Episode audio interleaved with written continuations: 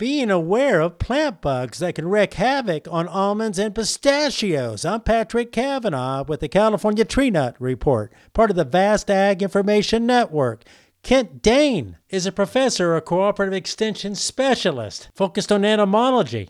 Yeah, so from a research perspective, one of the things we have to remember is that most of these plant bugs, these large bugs, so the stink bugs and the leaf footed bug, are most likely from North America. They're considered to be native insects, native species. One of the ones, Leptoglossus zonatus, might be from further south, but certainly populations have been here for quite some time. That means that uh, they're going to be in the foothills, they're going to be in areas that are not produ- production agriculture, and that makes them sometimes more difficult to kill because you've always got a migrating population. But then you have the green stink bug. The green stink bug is one of the stink bugs I find in the orchard, but I find it out of the orchard as well. So red shouldered stink bug, green stink bug, brown marmorated stink bug, and the leaf footed bugs can be outside of your orchard. They almost all overwinter, all that I know, overwinter as an adult. The adult is the wing stage. So they're all out there someplace with wings, looking for food in the spring, and that's when your almonds, your pistachios are the most susceptible. And that's when they want to come in and take care of your almonds and pistachios as a food source. So keep an eye on them. Make sure your PCA is helping you with this. With the Ag Information Network, I'm Patrick Cavanaugh.